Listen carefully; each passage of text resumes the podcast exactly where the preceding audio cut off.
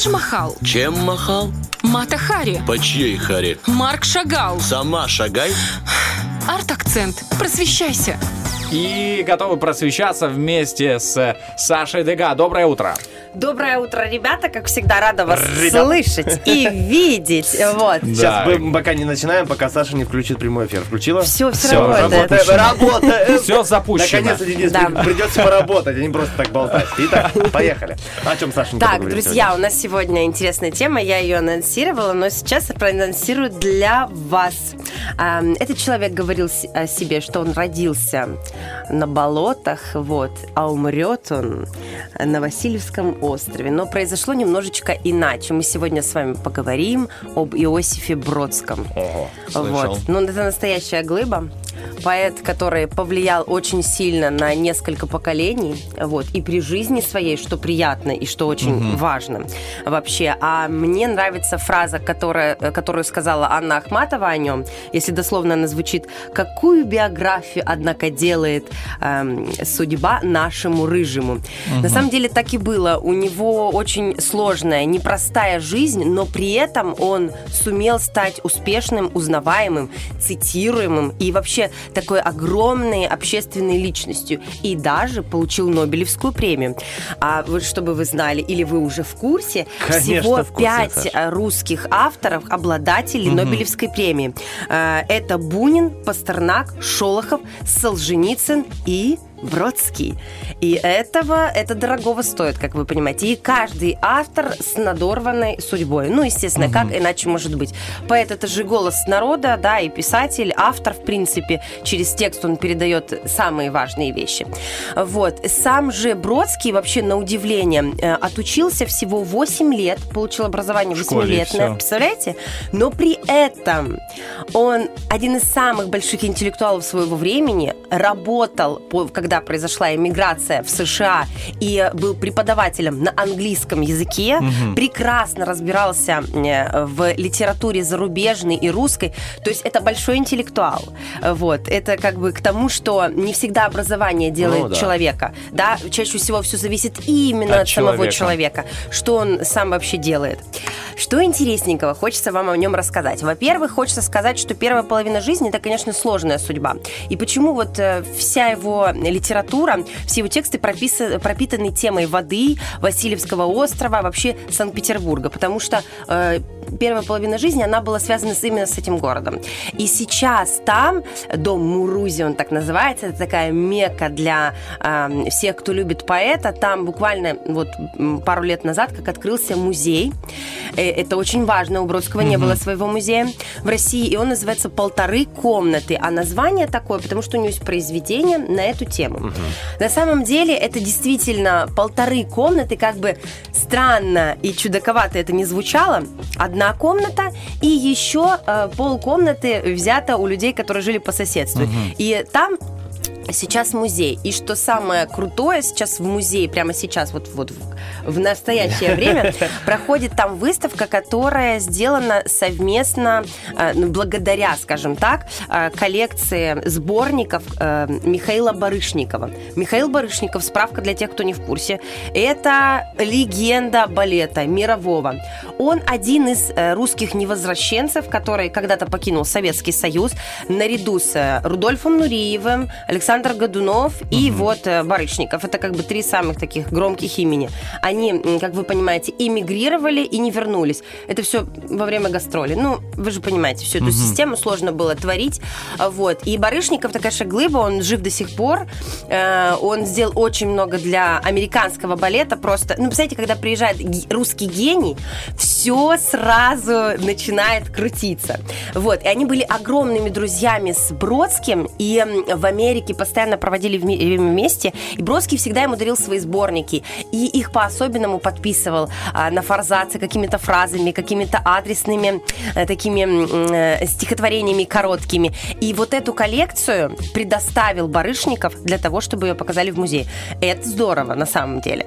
А, Вот. И э, выставка называется «Бегут мышь». Фраза странная тоже, да, чудаковатая, как название самого музея. Но это эм, практически последняя фраза, которую сказал Бродский Барышникову перед своей смертью. Ну, в общем, тоже так все интересно за- закручено. А, Барышников небольшого роста, вот, и бегут. Ну, то есть вы понимаете оттенок, да? То есть, ну, б- будь все равно крутым. А, что, что вообще вот в первой четверти жизни происходило у Бродского? Помимо того, что, эм, ну, вот вы понимаете, да, 8 классов образования, его отец занимался фотографией, э, вот, мать была бухгалтером, то есть, в принципе, ничего не предвещало большого будущего. Он себя искал, он пытался быть и, заниматься каким-то морским делом, и одно, и второе, и третье. Но вот когда он нач- начинает заниматься поэзией, вот тут начинается интересная его история. С первого же его публичного выступления за ним начинают присматривать друзья из э, КГБ. А, Вот, Опа. любители поприсматривать за всеми. И э, да, его впереди ждут аресты, его ждет ссылка. Ссылка особенная. Ну, ссылка, да, в Архангельскую область, естественно, что ничего хорошего от этого ждать не стоит, но э, есть такая очень важная фраза, сейчас я вам скажу. Ее сказал когда-то Иосиф Сталин по отношению к Мандельштаму. Мандельштам тоже э, ссылки, сложная судьба, в общем, все Особенное все. и вот он сказал, Сталин, изолировать, но сохранить. То есть на тот момент, когда с э, Бродским происходила эта ситуация, а, при власти был Хрущев. Значит, понимаете, Хрущев явно человек не тонкого душевного склада, явно не разбирающийся в литературе и поэзии. Но вот то и он понимает, что вот эта фраза «изолировать, но сохранить», сказанная Сталиным, имеет важное значение. То есть все-таки такие личности такого уровня, умные, глубокие, даже если ты их не понимаешь, они нужны. Убирать их не нужно. Их нужно убрать подальше, при этом сохранить. Пусть творит. И вот мне понравилась э, такая фраза, что э, всех, кого отправляли в ссылку, и Пушкина в том числе, стали отправлять ближе к природе. Ближе к природе. То есть вдохновляйтесь природой, забудьте про политику, забудьте про систему государства. То есть понимаете, да, какая ниточка? Изолировать, но сохранить. Любуйтесь природой, пожалуйста, про осень пишите, про воду и про все прочее. Вот. До ссылки у него будет э, посещение психиатрической клиники, тоже история грустная. В общем, два раза ему пришлось, к сожалению, в жизни побывать э, в психиатрической клинике. Не по причине того, что у него были какие-то явные проблемы. Вот так распорядились друзья э, из э, этих спецпрекрасных служб. В общем, его пытались, конечно, сломать. Но что его спасло? Он в какой-то момент очень правильно понимает, что единственный способ выжить человеку с собственным мнением, а он явно располагал этим, это иммиграция. И иммиграция была непростой. Эм, Он, он э, человек с еврейскими корнями, и для того, чтобы эмигрировать, э, нужна была некоторая система. То есть нужно было уехать, допустим, вначале в Израиль, и потом отправиться в Америку. А в его случае ему он вначале отправился в Вену, и его на тот момент уже лишили гражданства. То есть он был человек без гражданства. Уже То есть уже ситуация, уже, уже, уже как бы сохранять-то и не очень хотели. То есть какой-то период изолировать, но сохранить, а потом все-таки нет.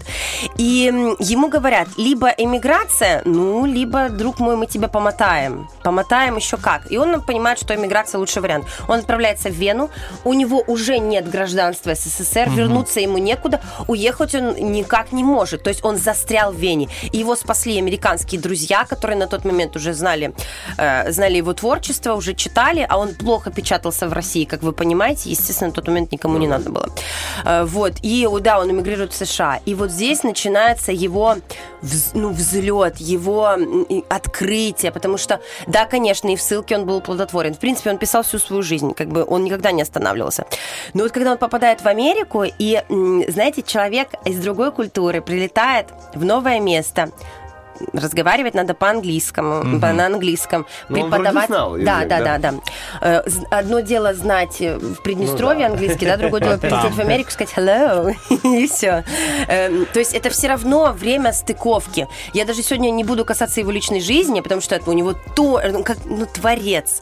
Он влюблялся, у него были романы, и получилось так, что когда он эмигрирует в Америку, у него остается, э, ну, его давняя любовь, в России, в Петербурге остается там сын и остаются его родители.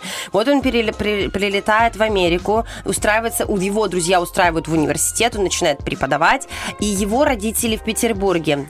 Он пытается в течение 13 лет, он постоянно пишет в Советский Союз через американское посольство, даже Киссинджер ему Генри помогал, э, чтобы родители приехали к нему. Но волею, э, волею э, этих властных людей этого не произошло. И что самое ужасное, родители умрут в, в Петербурге, он с ними даже так и не попрощается. 13 лет он боролся за то, чтобы с ними увидеться, но этого не произошло. Делали все. Там есть прям даже документы, подтверждающие, что ему постоянно... Он пишет письмо, а ему говорит, неправильно оформил документ. Пришлите, пожалуйста, еще Но раз. это же долго было, Исправьте». не было электронной почты, Да. это все письма, корабли. И его же постоянно цепляли, даже с теми связями, которые у Бродского уже были на тот момент в Америке. Его уже знали, его уже любили. Он в 47 лет получает Нобелевскую премию. Ну, то есть он Даже имея такие ресурсы, все да. имеет, он не может увидеться с родителями. Ну, такая история грустная. И э, он умирает э, в США. Мы сегодня даже текстов его практически с вами не касаемся, потому что это прям отдельное погружение. Он умирает в США, у него были проблемы долгое время с сердцем, он перенес несколько операций, при этом одно из них было на открытом сердце. Представляете, на как- Да. с какими он при этом он всю жизнь курил и говорил о том, что если ты просну... просыпаешься и не выпьешь чашечку кофе и не покуришь, то зачем ты вообще проснулся? Ну, то есть, знаете, такой юмор. Вот. И вот он всю жизнь э, вот так вот со своим сердцем боролся, а первый сердечный приступ у него был именно когда его арестовали еще в России, потрепали, естественно. Ну, это сложно такие вещи пережить, отпечаток на всю жизнь. И он умирает там. Но он говорил же, да, что он будет похоронен на Васильевском острове.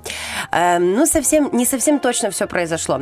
Э, Он еще был эм, большим поклонником Италии. Он очень любил Венецию, он ее обожал. У него этому периоду посвящено очень мно- много стихов, и он там проводил время, у него там такой... Ну, как можно не впечатлиться вечным городом? Это же просто невозможно. Ну, абсолютно Я невозможно. согласен. И он э, в, своей, в своем произведении, которое называлось «Набережная не, неисцелимых», она посвящена Венеции, написал, что мы уходим, а красота остается, ибо мы направляемся в будущее, а красота есть вечное настоящее. Ну, Так вот красиво, красиво. И похоронен он будет именно в Венеции, куда я клоню. В принципе, тема воды, она всегда была э, так близка э, самому Бродскому, потому что, считайте, он а, жил э, Петербург, Нева, да, Венеция вообще город на воде. И его похоронят там, а там же такое кладбище, это же как отдельный мини-мини-остров. Остров. Вот, это так очень-очень интересно. И э, что еще хотелось бы сказать в финале, что Бродский был потрясающим меломаном. Он обожал музыку, с детства слушал «Голос Америки», он обожал джаз, эм, он слушал оперу. То есть такое, знаете, глубокая личность. И он обожал произведение, которое называется которое называется, Как оно называется? которое называется «Ла Компарсита». Вот, это танго, очень красивое, очень чувственное. И мы сегодня с вами послушаем кусочек этого танго, просто чтобы окунуться в атмосферу, немножечко подумать о Бродском. Вот, а если хотите реально литературного погружения, то просто нужно читать произведение, и вам станет хорошо. А танго будет начинаться, а я вам зачитаю кусочек из его э, Нобелевской э, речи, потому что она очень важная. Вот, включайте нам танго, а я Денис, зачитаю закрываем кусочек. глаза. Если искусство чему-то и учит, то именно частности человеческого существования, будучи наиболее древней и наиболее буквальной формой частного внимания предпринимательства. Оно вольно и невольно обобщает в человеке именно его ощущение индивидуальности, уникальности, отдельности, превращая этого человека из общественного животного в личность. Ой, слушай, Вау. очень здорово. А особенно круто слушаться в- с закрытыми глазами, да? Да, я закрыл глаза, и знаешь, это а, вот как музыка, так и слова, они как будто, знаешь, а, повторяются в ритмике, перепрыгивая. Раз, ну, Я не особо сведущий в друзья, музыке. для вас. Денис разбирается в ритмике, Я а, поэтому... могу... Истинный эксперт. Спасибо большое. Ну, что-то да я понимаю, вот, да. Огромное спасибо, реально, очень интересно. Читайте, Саш. друзья, классику. Это всегда сделает э, вас умнее, прекраснее. И в миллион раз хочу сказать, что чтение – это путь интеллектуала. Если вы хотите двигаться в этом направлении, то стоит читать. И пусть Да. это будет Иосиф Бродский, Нобелевский лауреат. Тем более Бродский сейчас как никогда актуален во время э, ковида. Не выходи из комнаты, не совершай ошибку, да, читай. В общем, спасибо тебе большое, Саша. До новых встреч. Э, Увидимся на э, волнах искусства. До новых встреч! Пока-пока. Утренний фреш. Уф, какие